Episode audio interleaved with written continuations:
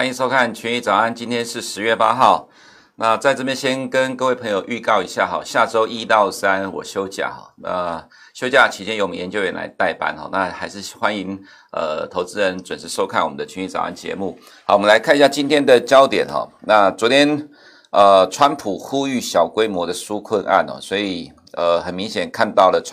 美股一跌哦，川普又受不了了，所以马上又改口了哈。那昨天我们在这个节目有提到说，最终会变的还是川普变来变去了。那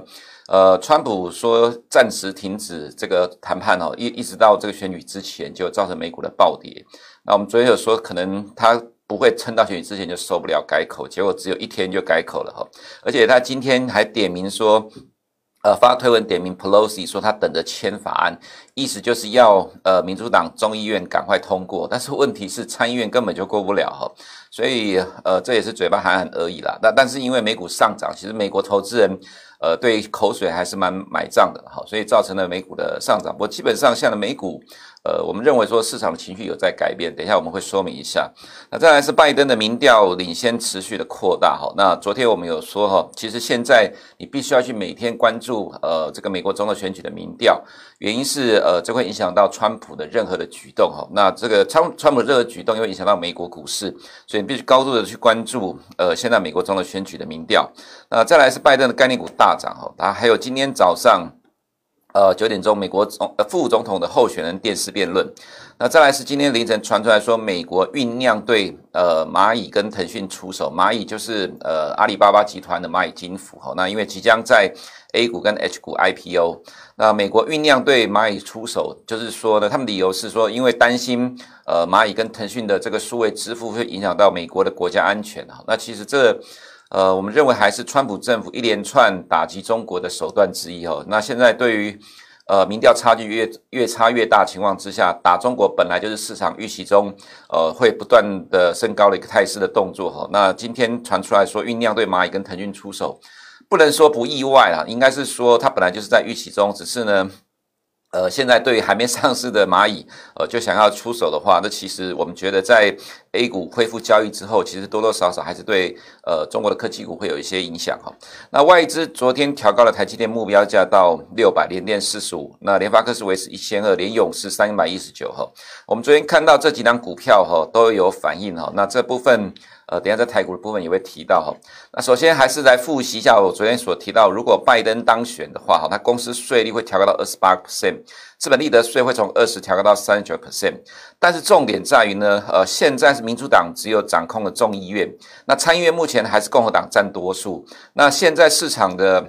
就是说一般的社会的民调普遍都看到的是民主党有望在今年同时拿下参议院跟众议院。那如果说拜登也拿下了美国总统的话，其实未来纾困案通过的几率就会大增。我们还是强调，其实现在的美国共和党参议院的部分，他其实并不同意这个2.2兆美元的纾困案哈，所以必须要民主党也拿下参议院，也就是说民主党大胜的话。这个纾困案就会通过了哈。其实现在的美股哈正在反映的民调，也就是说已经注意到这样一个状况哈。那预期呢，纾困案即使是在11月3号选举之后，新任的这些国会议员哈，即使民主党拿下参议院没有办法短期之内通过，可是在明年1月20号就职之后就能够通过这个大规模的纾困案。其实目前的市场有在反映这样的预期哈。当然前提是拜登不能感染新冠肺炎哈，因为剩下大概1个月的时间，如果未来这个月出现的这样的变数，其实可能会有其他的市场的预期产生哈，那会对于美股还是产生一些影响哦。所以说其实基本上目前的美股走向开始偏向比较乐观了哈。那这样一个乐观情况的话，等一下我们在美股的部分也会说到哈。那现在看民调哈，这是美国时间的10月7号，我们看到赌盘的部分差距扩大到 28.3% 持续的扩大，有部分的赌盘是封盘的哈。不过整体的平均的数据来看的话，川普近期很快的回到白宫，而且把口罩拿下来哈，其实并没有对川普的选情有加分，反而还是扣分哈。那我们之前有提到说，其实川普急着回到这个白宫，其实最主要原因就是维持他强悍的形象。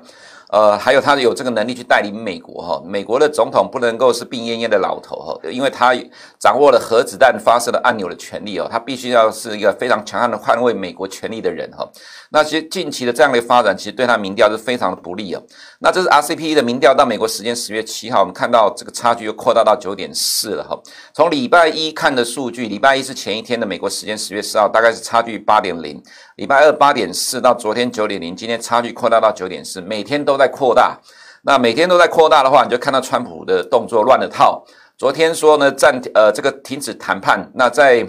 昨天的亚洲时间就说要民主党赶快丢出一些法案来，他等着签字哦，所以美股又涨了。这其实还是口水护盘了，因为即使民主党通过了众议院共和党参议院共和党这一块也很难过哈，所以我们会认为说，虽然这个 Pelosi 昨天说对于航空业$250亿的纾困案采开放的态度哈，不过股市先涨了，当然对于共和党就有压力，但其实对民主党来讲，他没有压力，因为他已经通过了 2.2 兆的纾困案了，所以其实民调的差距、民调的反应呢，都会去影响到现在的川普政府的动作哈。再来是我们看到昨天美国时间的100州的民调，我们可以看到几个，像宾州的部分哈，最大的是拜登领先 13%， 那当然还有其他的民调是领先 5%， 另外是佛罗里达州，这个是在2016年选举的关键哈，那拜登领先 11%， 也有领先 4%， 其实在摇摆州的状况目前看起来几乎全部都是拜登领先的。再来我们看到 Iowa 这个是农业州哈，拜登也领先 5%， 几乎现在看不到什么对川普好的消息了哈。那也是因为在第一次的辩论之后呢，加上川普染上新冠肺炎，其实造成民调落后的扩大哈，所以其实现在股市正在做微妙的反应哦，可能很多人没有去留意到这个状况。我们先看一下哈，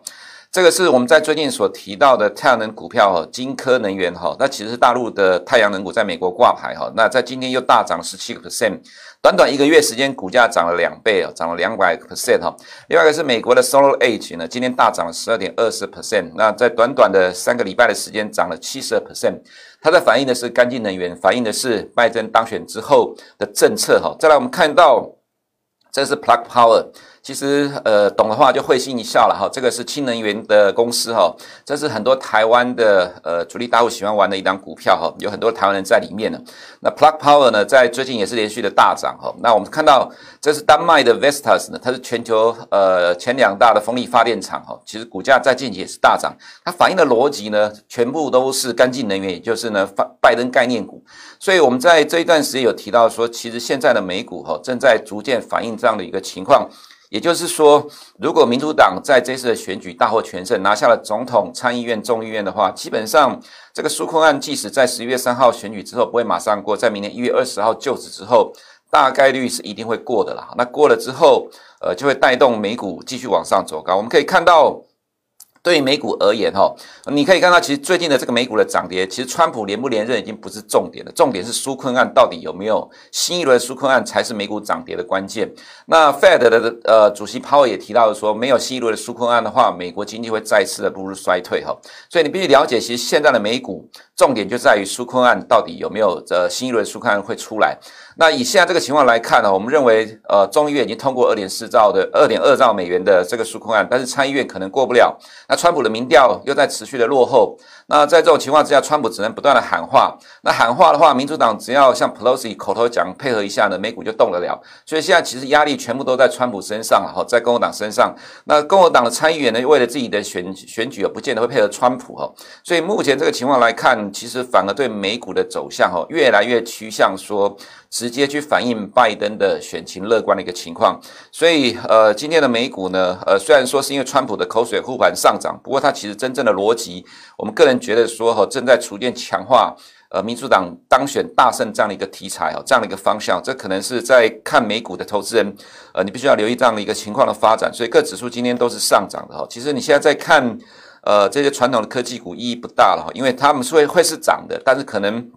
对市场影响有限哦。现在主要你要看的是拜登概念股到底会怎么个反应哦。那再来是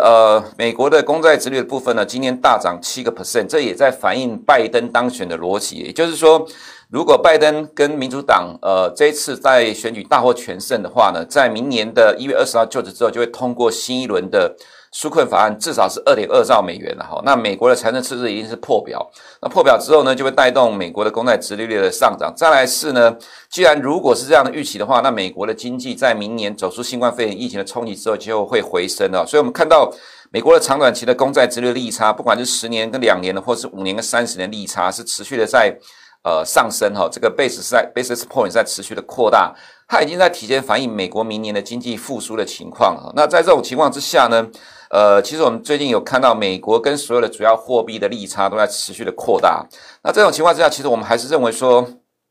近期美元在9月初见到低点之后，到9月下旬，拉出几天的上涨之后，现在是一个多头的震荡整理了哈。其实，在目前这种情况之下，我们还是认为美元比较偏向于强势的一个走势哈。但是近期还是在震荡，去等待市场情绪的扭转。那欧元的话呢，也近期也是在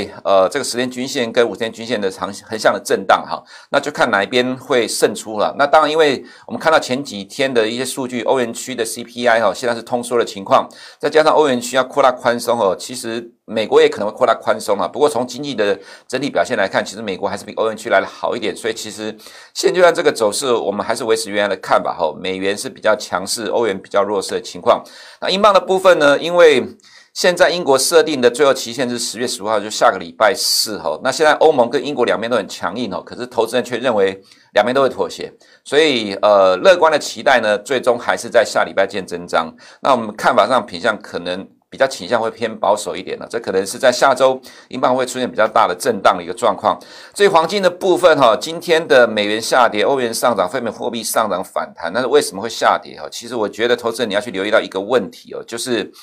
我们在这边所看到的哈，美国的10年公债殖利率的上涨，长短期的利差在持续的扩大哈。因为黄金是没有利息的哈，黄金没有利息的情况之下，当然之前美国的零利率会带动了黄金的上涨，不过现在美元看起来在9月初触底之后，在进行多头的巩固哈，这是第一个部分。那第二部分，因为黄金没有利息哈，可是呢，债券殖利率在上涨。其实一般都觉得说，美国现在是零利率了，那我们也看到很多分析说，美国没有利率的空间，没有利率的优势。其实我觉得这有点一知半解啊。为什么？因为所谓的美国零利率是指 Fed 的基金利率了哈，那它并不是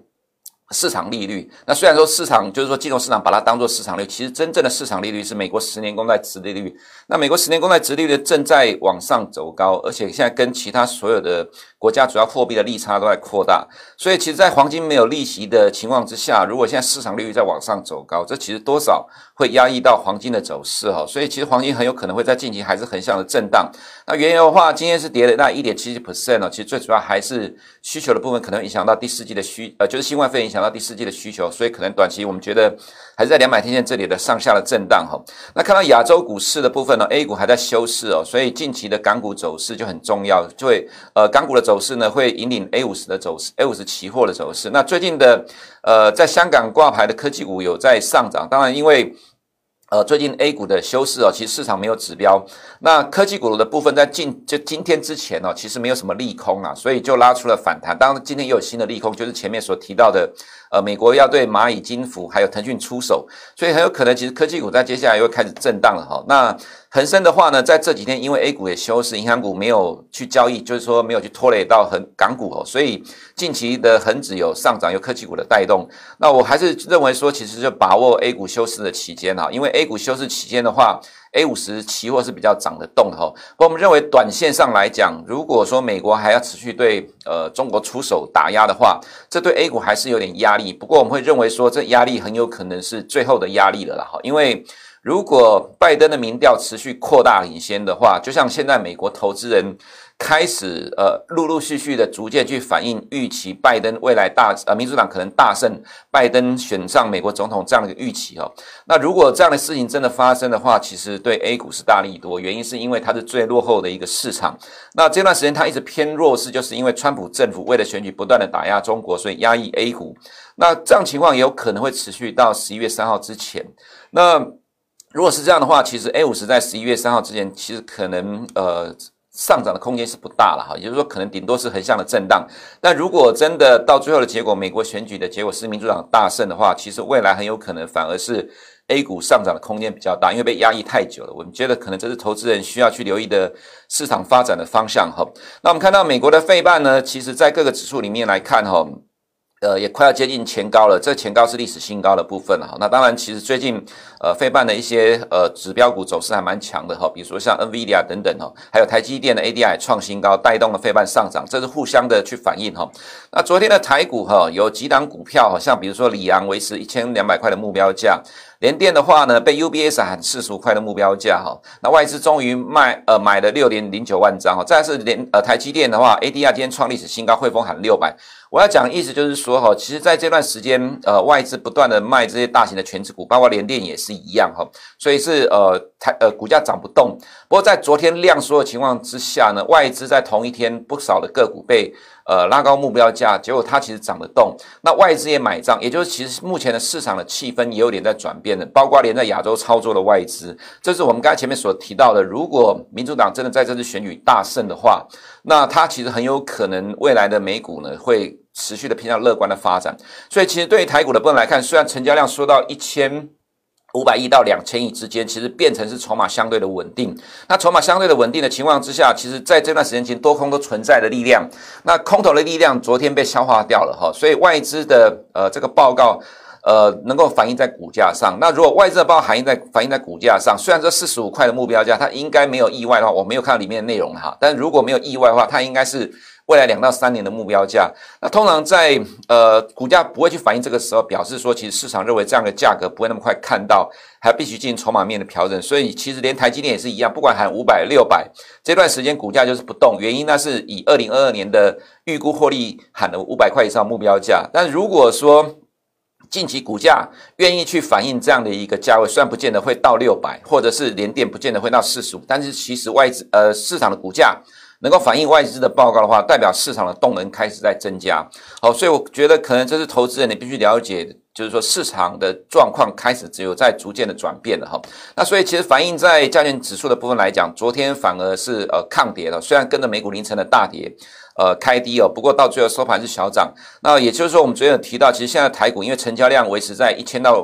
到2000之间哈，其实已经有不少的市场参与者担心美国的选举的变数开始退场了。退场之后，反而造成了筹码开始慢慢稳定了。那筹码开始慢慢稳定之后呢，昨天这样的一个触媒如果能够反映的话，它对台股就比较正向有利。虽然说明天开始有3天的假期哦，不过如果美国的美股正在开始逐渐的去反映民主党可能大胜的情况之下，这对台股的未来走势其实是比较正向发展的哈。那因为我下个礼拜在1到3都休假哈，那这个群益早上的节目将由我们的研究员赖佑宇代班哈。那请各位观众持续在